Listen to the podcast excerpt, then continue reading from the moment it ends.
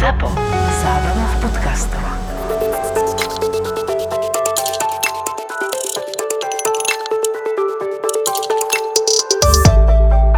všetci robia už podcast, a už vravím, že už je to také niekedy až trapné, lebo je tam obrovská tá spleť toho, čo, čo všetko je. A ja som práve tým našim chalanom z Imitonu vravil, že urobte vyhľadávač v podcastoch. Ako dneska ja idem a chce, ako naučil som sa počúvať, ako produkujem počúvať tie podcasty, ale dneska sa podcasty kvázi vyhľadávajú len cez to, no tak mám, ja neviem, tu Adelu Saifa, alebo tu na tie vraživé psyché a neviem čo. A teraz je to som odkázaný na to, že ten daný podcast tam robí. Ale ja chcem napríklad, kde sa rozoberala téma a povedzme tej ochrany prírody. A to sa mohlo rozoberať v rôznych iných podcastoch, správach, neviem čo, čo všetko vychádza v podcastoch. Len to treba normálne akože full textovo najprv prepísať podcast a potom, potom robiť v tom nejakú, nejakú AI vyhľadávaciu túto. Ale tak sa toho chytili, že začali na to robiť normálne ako program. V podstate Google na vyhľadávanie v podcastoch. Akože bude to budúcnosť určite ten celý tento voice a, a presne manažment tých informácií, ktoré tu všade sú, však e, ty sám tebe musí neustále niekto písať, posielať články, e, ľudia sú proste zahltení všetkým týmto.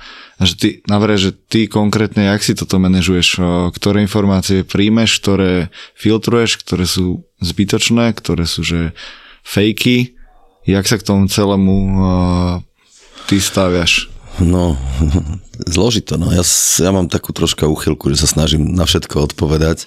Keď mi niekto napíše, tak skoro reagujem na všetko, pokiaľ to nie sú nejaké provokačné, handlivé a, a tieto, takže so mne sa stáva taká lampáreň. Že, okay. že za niekto sťažuje v rámci TMR alebo niečoho, tak napíšte rataj.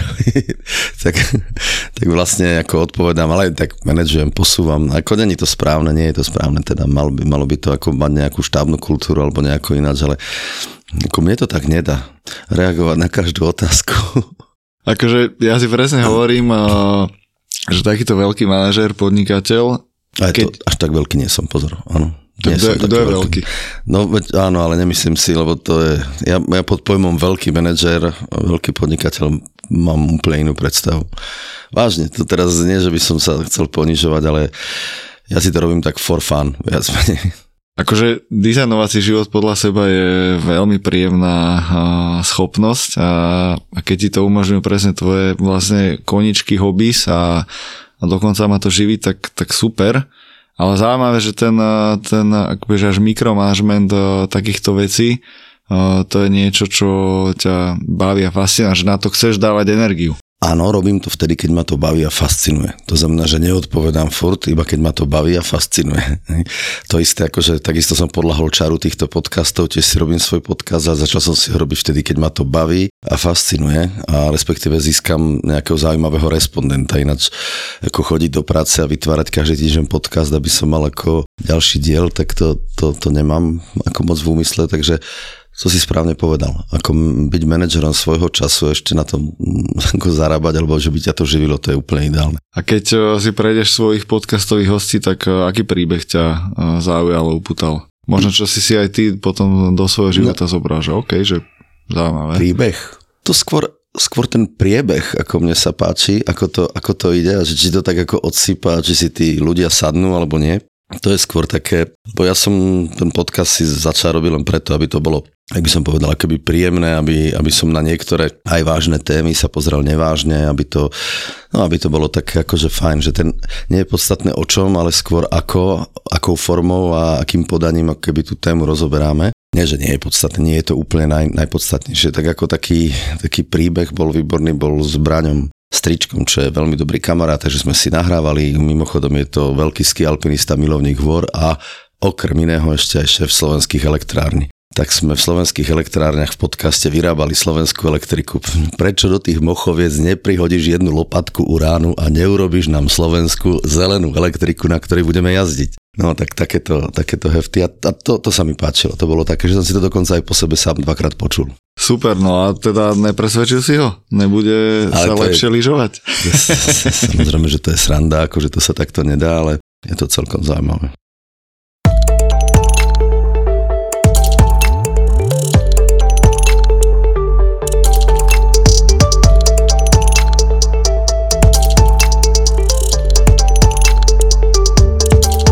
Ahojte živnostníci alebo firma s obratom do 1,5 milióna eur, čo je inak medzi nami veľmi solidný biznis a úspech.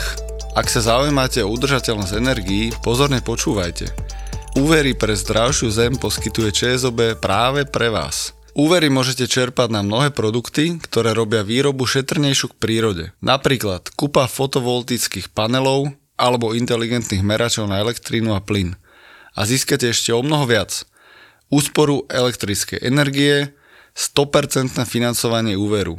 To znamená, nemusíte tak vynakladať ani čas vlastných prostriedkov. A dôležitá vec, s 0% poplatkom za poskytnutie úveru. Viac o týchto podmienkach sa dozviete na ČSOBSK, úver pre zdravšiu zem.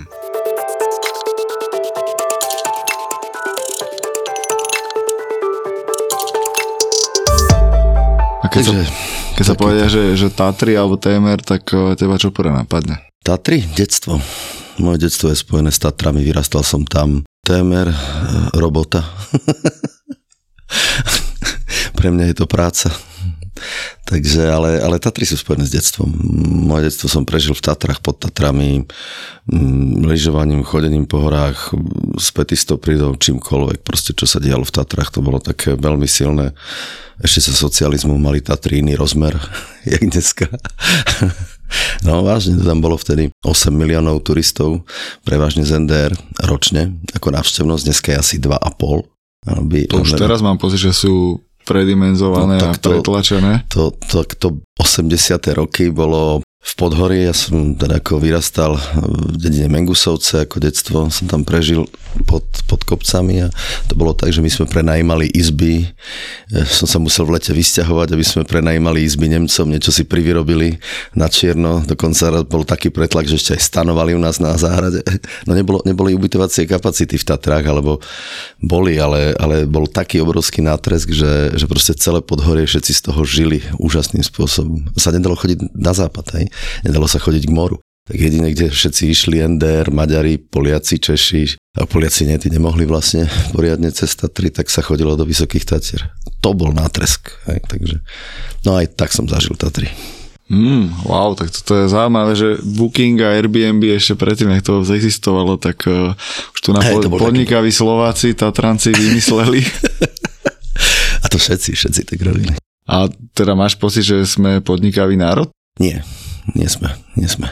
Ako v rámci, teraz keď to pozriem z titulu podnikania, tak sme na podnikanie strašne leniví národ.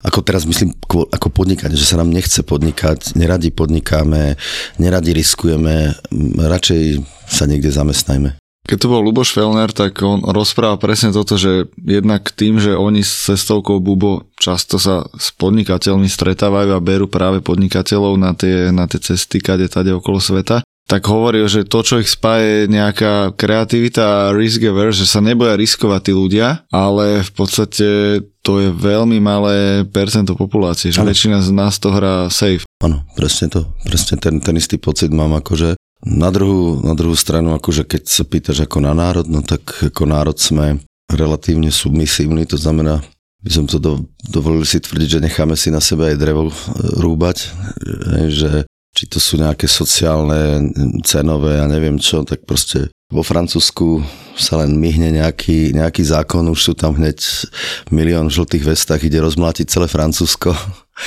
U nás inflácia ešte väčšia, ešte pridá ešte toto, ešte horšie a v podstate do ulic nevidie nikto. Hej, že taký, taký sme submisívny národ, by som povedal. No a tak eh, keď tu sedíš ty, tak jak to, že ty si sa vy, vyprofiloval trošku inač. Že napríklad keď sme tu, že mentalita foundera, tak kedy si zistil možno, že ju máš a ideš eh, skúsiť eh, vymýšľať, kreovať, zarábať, eh, podnikať.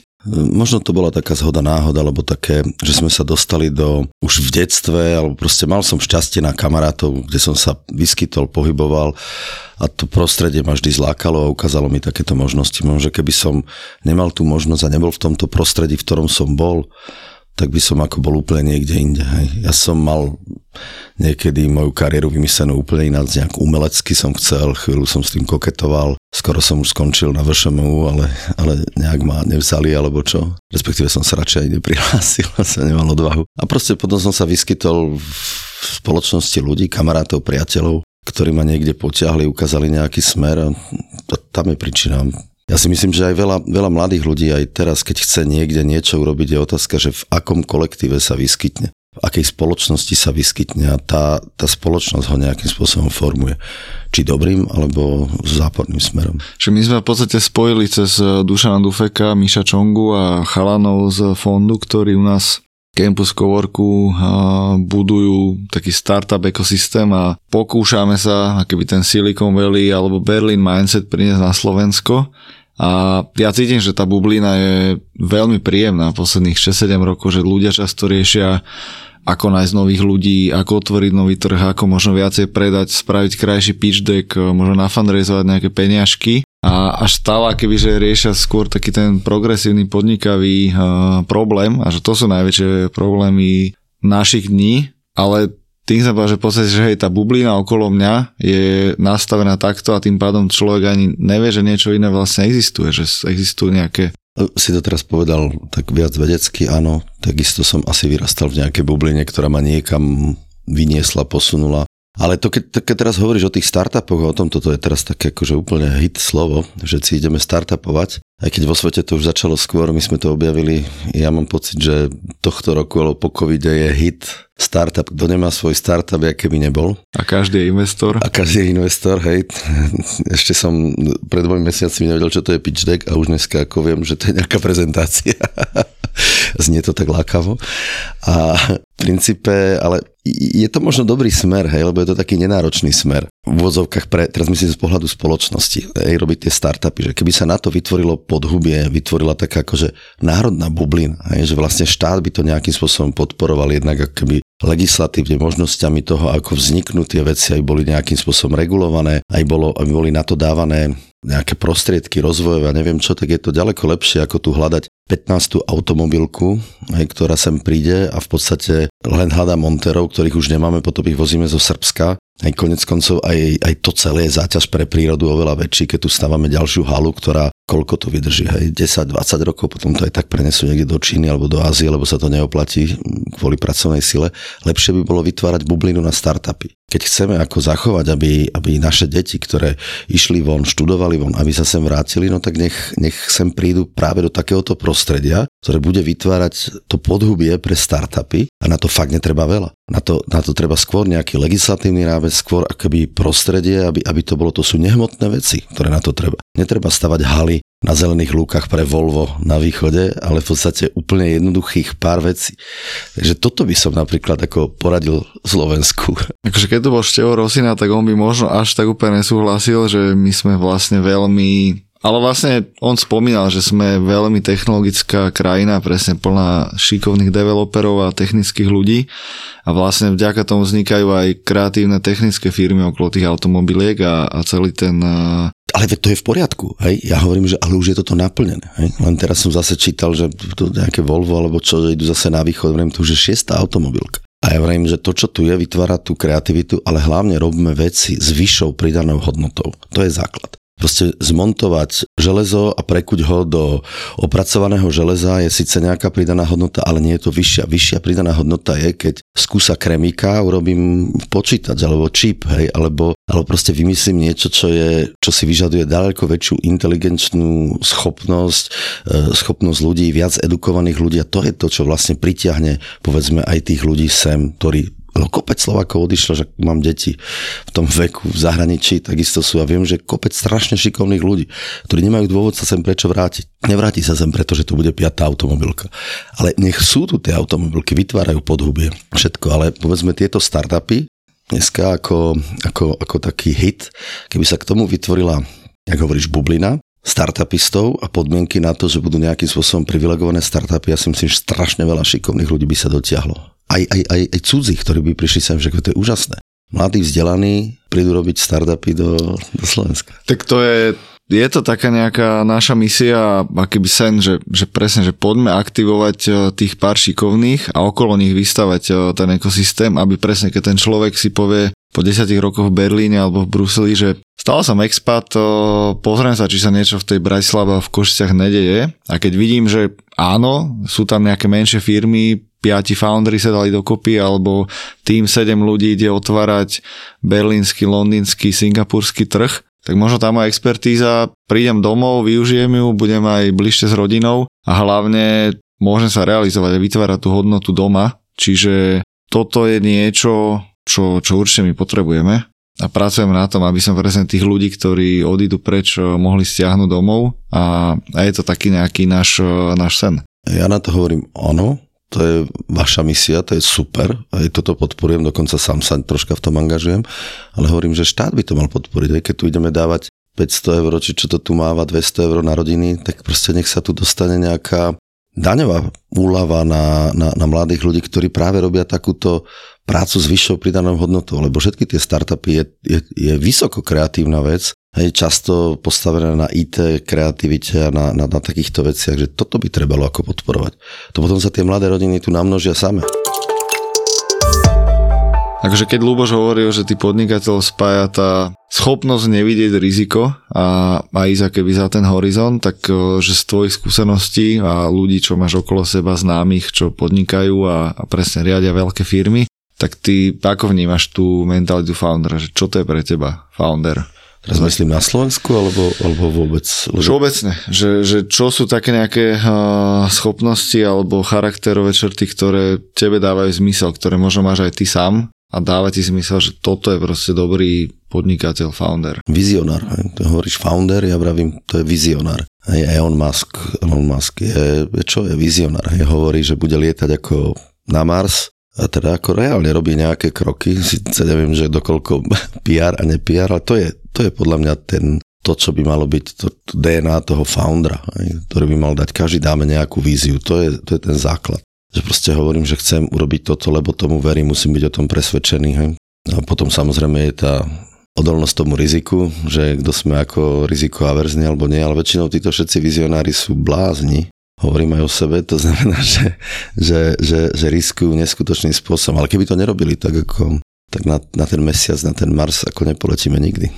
Mne sa páčilo, keď tu bola Uršula Králová, ona teraz pracuje pre slovenský už aj nie startup, scale Bloomridge, v podstate bývalá Exponea, Irikovský, Chrenko a táto partia okolo Joža Kovača to vybudovala, predala to Američanom a ona je tam teraz e, šéfka ľudských zdrojov, nazvime to. No a ona hovorila, že ona keby pre ňu ten CEO a founder, vizionár eh, by mal mať práve presne schopnosti. Hard work, tvrdá práca, eh, nejaká skúsenosť, schopnosť a niečo, čo, v čom je unikátny. A potom práve tá, tá vízia. A ona hovorila napríklad, že ona práve tú víziu nemá, preto vždy bude akoby len práva ruka CEO a potrebuje niekoho, kto presne rozosníva, nadchne a ona potom príde, uprace to do procesov, nastaví a že počuje Igor, tak takto to urobíme. Presne, presne toto.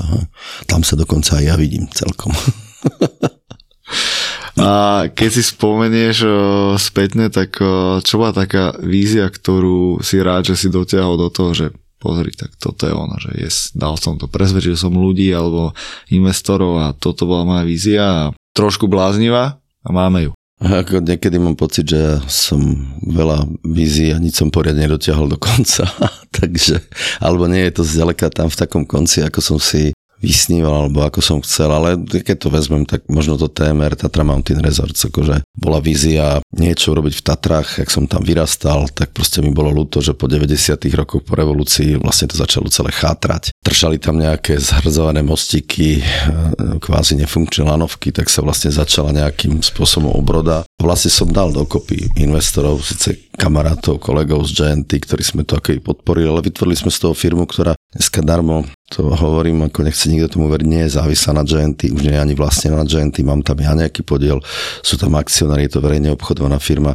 Proste rozbehlo sa z toho niečo, to znamená, že, že, že to bola taká akoby vízia, ktorú som niekde dal dohromady. A čo je na tom ako to naj, naj, naj, čo si najviac vážim, je, že v tomto odbore povedzme cestovného ruchu alebo lyžovania ako takého, neexistujú moc nadnárodné firmy alebo nejaké firmy, ktoré by boli v takejto veľkosti v podstate čo viem, tak tu v Európe sme asi tri také väčšie firmy. To sa presne bavil s, s kolegom z banky vašej, že v podstate tmr keď porovnáme, jak vlastne v podstate dediny celé Rakúska, Talianske svoje svahy a majú to roztrieštené rôzne, že TMR je v podstate ale to je, to je napríklad práve tá chyba, že v, v tom Rakúsku, v Taliansku to je troška iné, ale v Rakúsku, že je to vlastne to jednou dolinou a tá jedna dedina, buď to všetci vlastne, alebo to má nejaký takýto súvis, ale je to vysoko fokusované len na tú dolinu. Oni sa nepozerajú naľavo, napravo, oni sa nechodia inšpirovať nikde, oni to robia, a to je to, čo hovorím, že to Rakúsko to robí nie je úplne progresívne. Nie teraz z hľadiska toho, že by zle prevádzkovali vleky, ale taký ten rozvoj nastane vtedy, keď sa pozriem aspoň do druhej doliny. Oni sa často nepozerajú nikde inde, lebo sú zaslepení a robia si to svoje po svojom. Maximálne, keď sa tam objaví predajca nejakých nových vlekov, tak akože ich na niečo nahovorí. Ale v podstate to, čo sme začali robiť, je to, že robíme úplne iný predaj cez flexi ceny, že sa ceny hýbu. To, že proste sme zvyknutí dneska si kupovať letenky v Ryanairi, normálne a nikoho to ani neťukne, že si kupujem dneska letenku za 19 eur, zajtra za 119 eur a potom zase naopak za 50 podľa toho, jak sa hýbe trh. Tu to ako ľudia sú, nadávajú mi, že jak to, že tá cena toto, prečo to lieta, prečo. A to znamená, že, že vlastne sme zaviedli úplne nový systém predaj. A nemám ho úplne z vlastnej hlavy, videl som to v Amerike a preto hovorím, že na to musí, musíš byť ako nadnárodná firma alebo pozerať sa po celom svete, hľadať inšpirácie v iných odvetviach, aby si niečo keby presadil. Takže keď sa vrátim k tomu, že čo je to, čo som ako keby presadil, alebo čo z nejakej miery je presadené, už je to, že sme zaviedli úplne nový prístup k, k tomuto odvetviu, k lyžiarskému, lebo to zostalo také, jak pánom zabudnutá vec z obchodného hľadiska. Hej. Ceny nám lietajú v supermarketoch, hotely, nám máme flexi ceny, ja neviem, 40 rokov a nikoho to ani, ani neťukne, letenky nám chodia hore-dole, akože ten spôsob predaja lyžovačky sme posunuli na úroveň taký, že už aj, už aj, aj štátne tieto železnice predávajú v podstate flexi spôsobom a online ako keby e, lístky. Takže my sme vlastne urobili to, že sme zaviedli toto. A to, to žiadna dedina v Rakúsku, ktorá vlastne jedno stredisko neurobila, ani nemá šancu urobiť, lebo proste ona sa pozera na ten svoj produkt, nie na to, ako to v globále vyzerá. A preto vravím, že Urobili sme firmu, ktorá je dneska asi jedna z troch v Európe, taká ako nadnárodná, že pôsobí v tej branži lyžiarskej, lyžiarsko-hotelovej, ale vo viacerých krajinách. Sú Francúzi, CDA, Švedi, Skistar a TMR. Proste potom sú to všetko už len dedinské strediska, niektoré sú mega veľké, samozrejme ako Zolden, ale sú to v podstate dedinské strediska robiace len pre jednu dedinu. A keď to porovnáš s nejakým Whistlerom, Beaver Creek, Aspen, že oni sú ešte rádovo úplne inde podnikateľsky a víziovo? Hej, hej. No, pre mňa, inšpirácia pre mňa, pre TMR bol práve ako firma Vale Resort, ktorá vlastní Whistler, ne vlastní Aspen, ale vlastní Vale, Beaver Creek, proste 14 veľkých stredísk, to, to je jedno, ktorá vznikla v roku 97, 1997, spojením štyroch malých stredísk, dal to dokopy, ešte vykúpil nejaké pozemky a ten, ten pán, ktorý to akoby postavil, Bayron, tak e, dal to na burzu. Na New York Stock Exchange, to znamená, že na, na hlavnú burzu americkú, tam v živote také niečo nebolo. To nevedeli, kde to majú sektorovo zaradiť, takže to zaradili ku kasínam. Dneska už je tam viacej takých firiem, ale v podstate takisto bol priekopník, ktorý vlastne lyžovanie alebo biznis v lyžovaní povýšil na akýkoľvek iný biznis, dokonca podľa pravidiel burzových, takže to bol taký v úvodzovkách startup. Hej, ako... Tak aj vlastne cez tú burzu nafanrejzoval nové áno, peniaze. Áno, áno. A dneska je to, dneska je to ako veľmi, veľmi úspešné a už to dneska vytvára benchmark toho, že sa porovnávame všetci vlastne voči, voči tejto firme, lebo to je firma, ktorá dokázala tento biznis robiť v miliardových obratoch, samozrejme s miliónovými, 100 miliónovými ziskami ale ako úplne štandardne a zaradila sa niekde medzi IBM, HP, JP Morgan a neviem, jak ako stálice tej, tej, tej New Yorkskej burzy. tech scény. Takže áno, v tomto smere bola Amerika skôr príkladom ako to Rakúsko.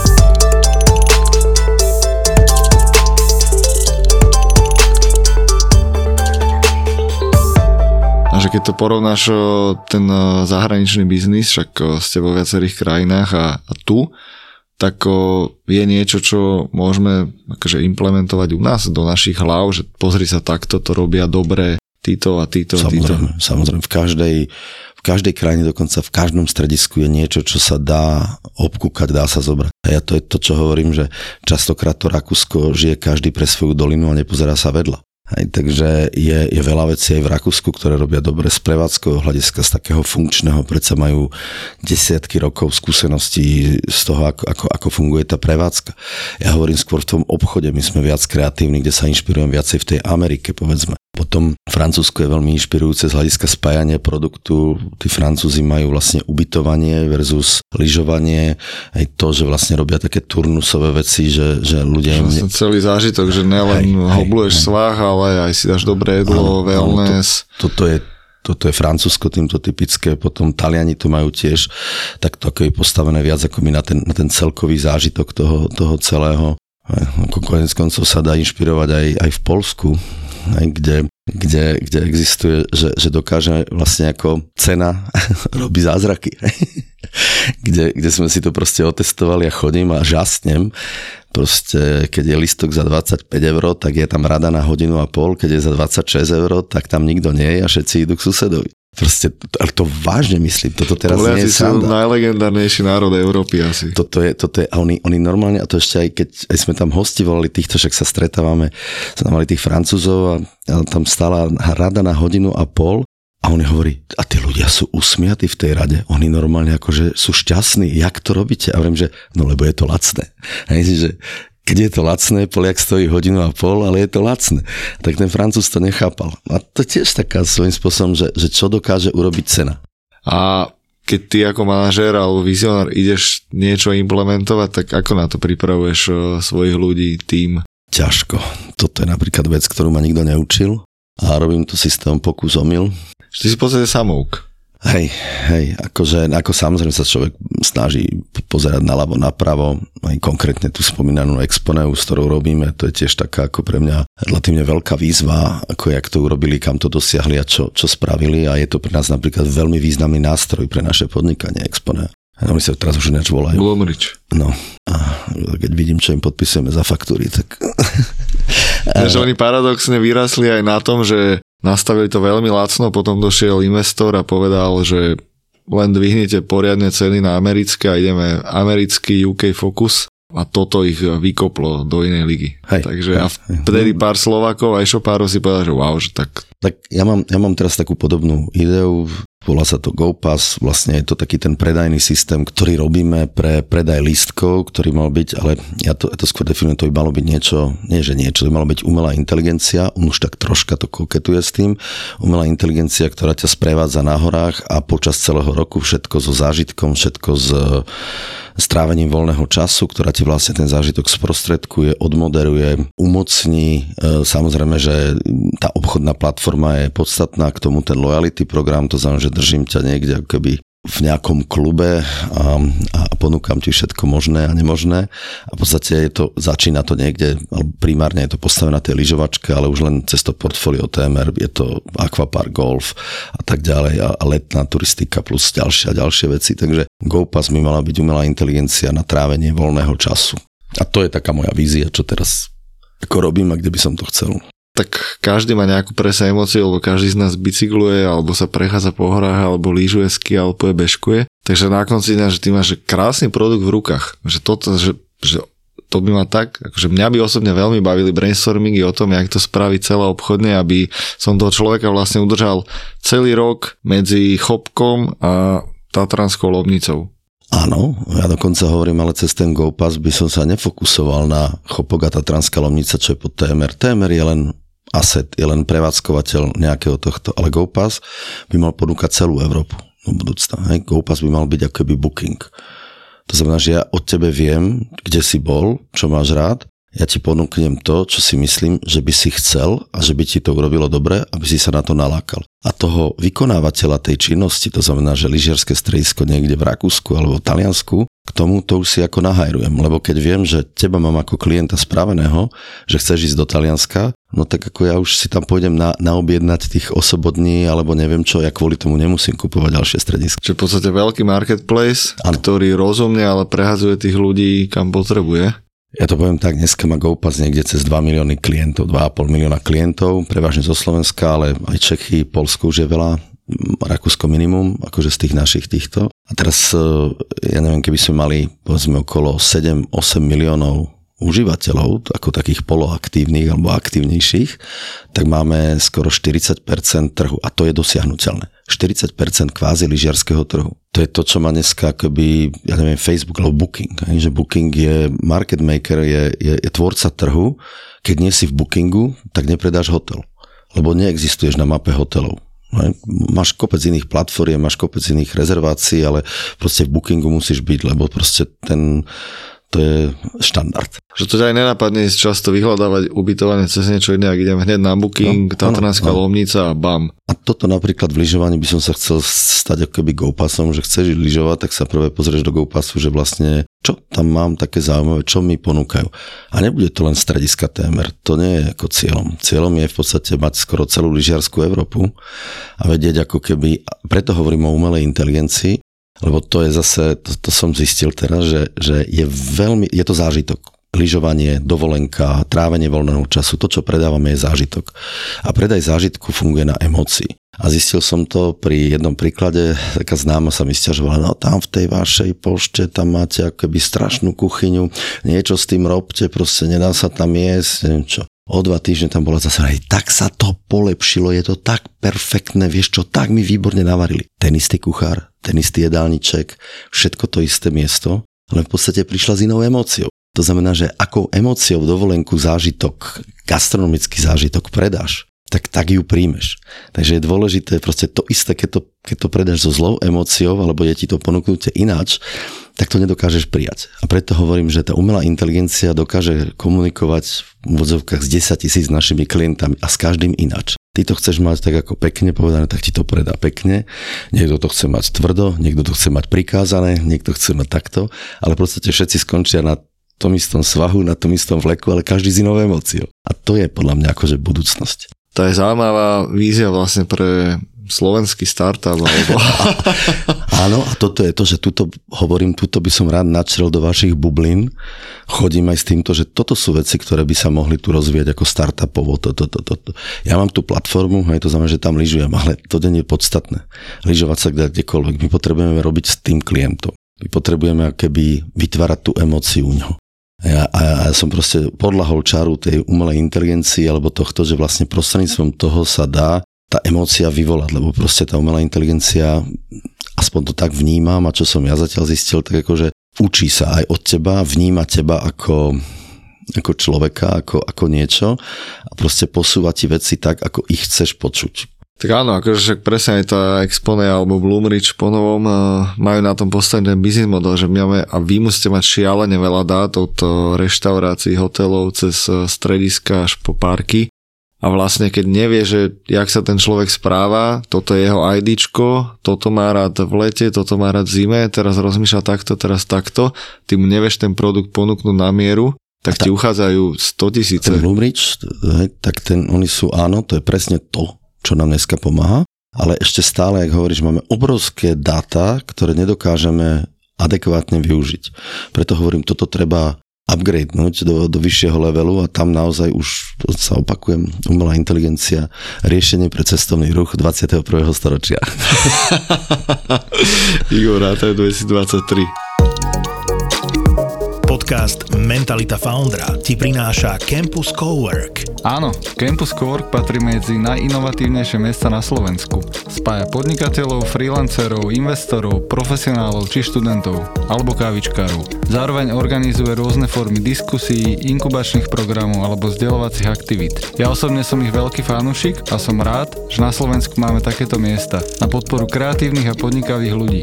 Najvyššie, ak máš chuť, ozvi sa mi alebo ma prídi pozrieť na kávičku hlavičku a môžeme nájsť spôsoby, ako môžeš z campusu pracovať aj ty. OK? A teraz späť nášmu hostovi. Počúvaš podcast Mentalita Foundra, ktorý ti prináša Campus Cowork.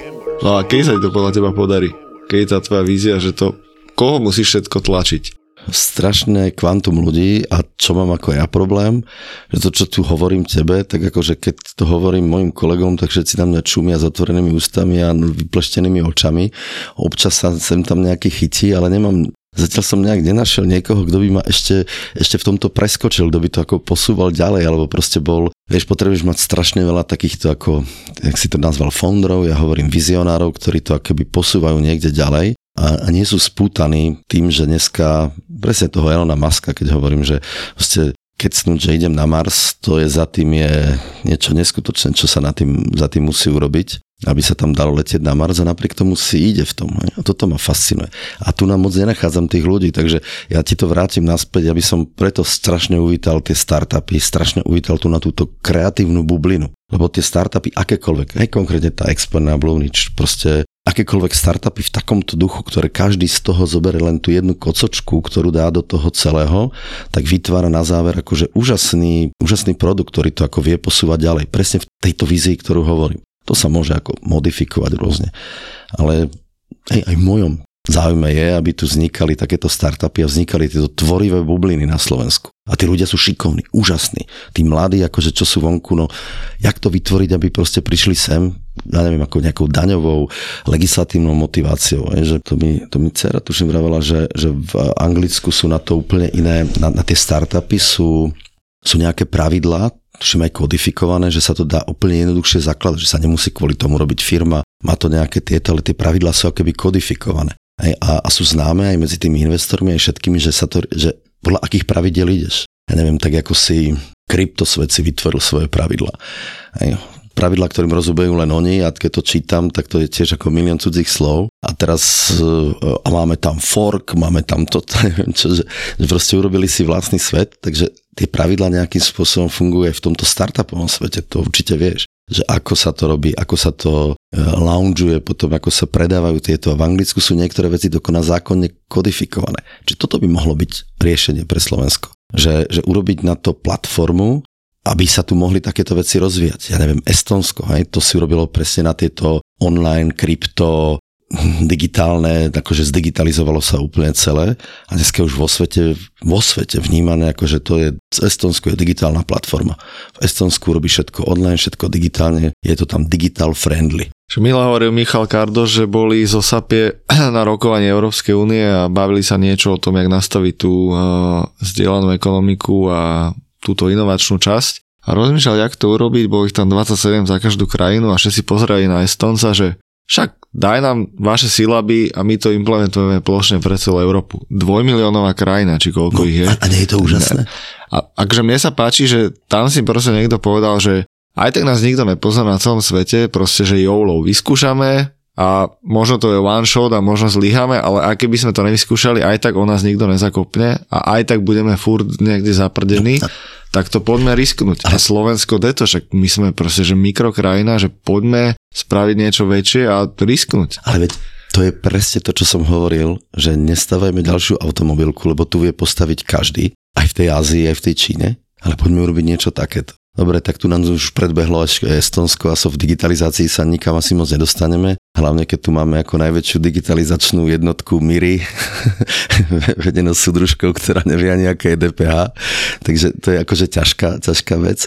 Ale Poďme napríklad v tých startupoch. Ja neviem konkrétne, čo by to znamenalo, ale, ale cítim to aj. To si ty, komunita, aj moja dcera, neviem čo, že, proste tu všetci sú tu takí ako nážhavé na ten startup. Tak urobme rýchlo, keby nejakým spôsobom podhubie, urobíme bublinu na to, aby startupy, ktoré budú vznikať a vyrastať na Slovensku, mali ďaleko lepší progresivitu rastu a možnosť vzniknúť vôbec a niekam sa vyvíjať, lebo to startup je to, že stokrát skúsiš, dvakrát vyjde. Hej, že... To, je, to je super, čo presne hovorí, že, že tých prvých 12-18 mesiacov ten človek proste robí veľa chýb, možno pálí aj niekedy neefektívne peniaze, ale na druhú stranu tá skúsenosť, čo získa, potom môže pretaviť do druhého, tretieho, štvrtého projektu, prípadne môže vďaka tomu spoznať nových ľudí a povie si, že OK, druhý, tretíkrát som zlyhal, ale dobre, GoPass, Igor Rataj, celoeurópska platforma, že idem tam robiť proste hlavného sales manažera alebo hlavného vizionára, hlavného lead developera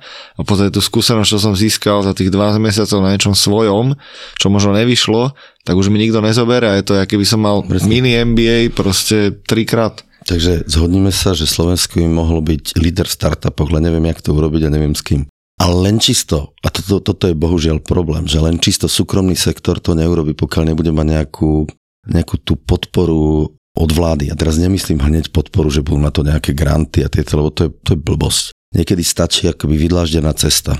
Nemať administratívno-legislatívne problémy. To niekedy Poďme je... podnikať od zajtra, poďme. Nemusíš o, niečo... Veď, ale toto hovorím, že v Anglicku je také nejaká forma, ja to teraz neviem presne, ale že, že ty nemusíš hneď zakladať firmu, že ty ideš podľa nejakých pravidel, ktoré sú nastavené, že si niečo keby otvoríš, takú ako keby startupový produkt a ty až, až v nejakom bode rozvoja toho startupu sa vlastne preklopíš na reálnu firmu. Dovtedy je to len taký ako demo verzia firmy, a robíš startup, aby si sa ty nezaoberal tým, že živnostenský list, neviem čo, vybehať, zodpovedný zástupca. Tých kravín, čo máme na podnikanie, my narobených, to, to je ako otras. Proste tuto chce, že aby startup sa dalo, že dajú sa dvaja dokopy, dajú sa v nejakej štátnej aplikácii do niečoho, zaregistrujú si to, už platia nejaké pravidlá a ide. Nie je to firma, je to len startup v úvodzovkách hej, a na firmu sa to preklopí, keď to začne niečo produkovať, alebo keď si povedia vlastníci, že treba. Monthly revenue, alebo No. určite, určite zase presne, že len pozrieť, ak to robia iní a implementujme na naše Alebo slovenské toto. reálie. Alebo to. Takže sme sa zhodli, že mohli by sme byť startupová veľmoc. Mňa, mňa na tom ešte aj zaujalo ten, ten mindset, že, že v podstate, keď toto rozprávaš svojim kolegom, tak často na to pozerajú, že prečo. Bol tu Marek Rosa nedávno, čo vlastne má gaming studio, vyvíjajú uh, hry a zarábajú na tom extrémne veľa peňazí. A on sa povedal v roku 2010, že jeho fascinuje umelá inteligencia a on si z vlastného zisku zobral a založil si Good AI a v podstate dotuje už skoro 12 rokov vývoj umelej inteligencie a ešte nezarobil ani euro. A on mi hovorí, že what's the point of making money anyway, proste, že toto je moja vízia, niečo, čomu verím, investujem do toho svoje prostriedky, zdroje, ale som v Prahe. A teraz som bol, on bol myslím, že 2-3 mesiace dozadu na mesiac Silicon Valley a bavil sa s AI ľuďmi a celej tej bubline a tam sú tí frontiers, tí lídry toho celého a každý mu hovorí, že jasne, skúšaj toto, vymýšľaj, to sme robili takto, toto, hen tak, doješ späť do Prahy a všetci, že Marek, ty vole, že na čo míňaš na takú blbosť toľko peňazí, proste kašli na to, zavri to, nerob to, že proste tá, tí ľudia okolo nás sú často presne nastavení skôr, že neskúšaj, nevymýšľaj, nerob to. A toto je možno ďalšia výzva, jak implementovať viacej do hlav už možno na základnej škole, na strednej škole, ten, ten prístup, že, že poď sa nebáť niečo vyskúšať a keď aj zlyhaš, nevadí. Čo je zoznama s tým Marekom, to už ma hneď napadli tri veci. Vážne teraz. Akože, toto, je, toto je to, čo potrebujem. Bez randy teraz hovorím naozaj, Jasne, že, jasne. že, že toto je moja bublina. Ja sa v tejto bubline chcem hýbať. Ja sa s takýmito ľuďmi chcem, chcem stretávať, chcem sa keby kontaktovať, chcem sa spájať. Ako, možno z toho niečo vznikne, možno nie, ale, ale to je presne to, kde sa, kde sa Minimálne jedna káva, A to- vízii. A ja viem, že v Silicon Valley sa ináč na neho pozerajú, tu sme zabrzdení všetci, ale ináč sa to nepohne, keď sa nezačneme takýto spájať. Si tu povedal akože príklad Exponej, tej Bloomreach firmy dneska, tak takisto akože nám, ako TMR, mne, ako v tom rozvoji a v tom, kde sme sa akoby dostali s tým produktom GoPass, výrazným spôsobom pomohli, aj pomáhajú. Je to, je to proste ten základ, kde sa chceme odpichnúť, ale chceme ísť akože úplne ďalej. Oni už z toho majú teraz ako komerčný biznis, tým, ak tam vstúpili tí Američania. Už to nie je taký ten vizionársky, že ťahám ten produkt niekde inde, ale preto s týmto Marekom napríklad by ma to zaujímalo, lebo to je to, že sme vo vývoji. Vo vývoji nejakej že čo by sme mohli kde robiť a kde sa dostať. To sa mi strašne páči. No, najväčší problém je proste, vieš čo je najlepšie, keď sa stretnú dvaja vizionári, to není, že 1 plus 1, to je 1 plus 1 rovná sa 5 niekedy. A presne to, keby niekto nahrával a potom pustí bežnej audiencii, tak si povie, že wow, že tak títo sú že úplne mimo. A? No tak býva, vždy. Všetci, všetci čo posúvali, posúvali ľudstvo niekam ďalej, boli, boli, boli mimo, hej, že už ho spomínam stále, no tak ešte raz, ten Elon Musk, no tak proste blázon svojím spôsobom. To, čo robí, hej, je spoli marketing, spoli toto, ale, ale čo je fascinujúce, že tak Áno, urobil konci- elektromobilitu svojím spôsobom. Však ako to teraz, hej, zrazu sme sa všetci zbláznili a ideme teraz na baterky e, jazdiť, čo neviem, či je vôbec ekologicky a dobré, ale pobláznil celý svet to poľňanou Teslou. A zrazu presne Mercedes, Volkswagen, Jasne, všetci predstavujú jasne, linky obrov- a Si predstav, toto hovorím, že, že pobláznil obrovské, stabilné mega automobilky, ktoré boli chrbticou ekonomiky Nemecka, tak ich zbláznil kvôli mobilite, elektromobilite na, na úplne inú, inú cestu. Však v exóne si vlasy trhajú.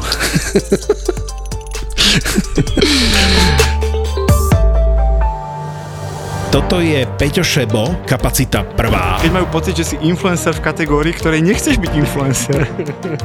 Počkaj, No daj ty. počkaj, ale A toto je Gabo Todd, kapacita druhá. kebyže nestačí to prvé, že ak budeš robiť ten, že budeš proste ľuďom na nervy a budeš všade vyskakovať, tak áno, to je prvý cieľ sa splnil a druhý je, že sa tebou asociujú, že si kreten. A síce obaja šéfujú digitálnym marketingovým agentúram, ale neberú sa príliš vážne a to sa nám páči. Niečo sa mi teraz. Koľko máš followerov? Ty si jediný, ktorý ma tam akože polajkoval za posledné obdobie. Však lebo ťa mám rád. Á, tak. Lebo chcem pomôcť tomu algoritmu, dokonca tie videá dopozerávam do konca, vieš koľko energie mi to berie. Skúste si pustiť Buzzworld s Gabom a Peťom, budete mať krajší útorok.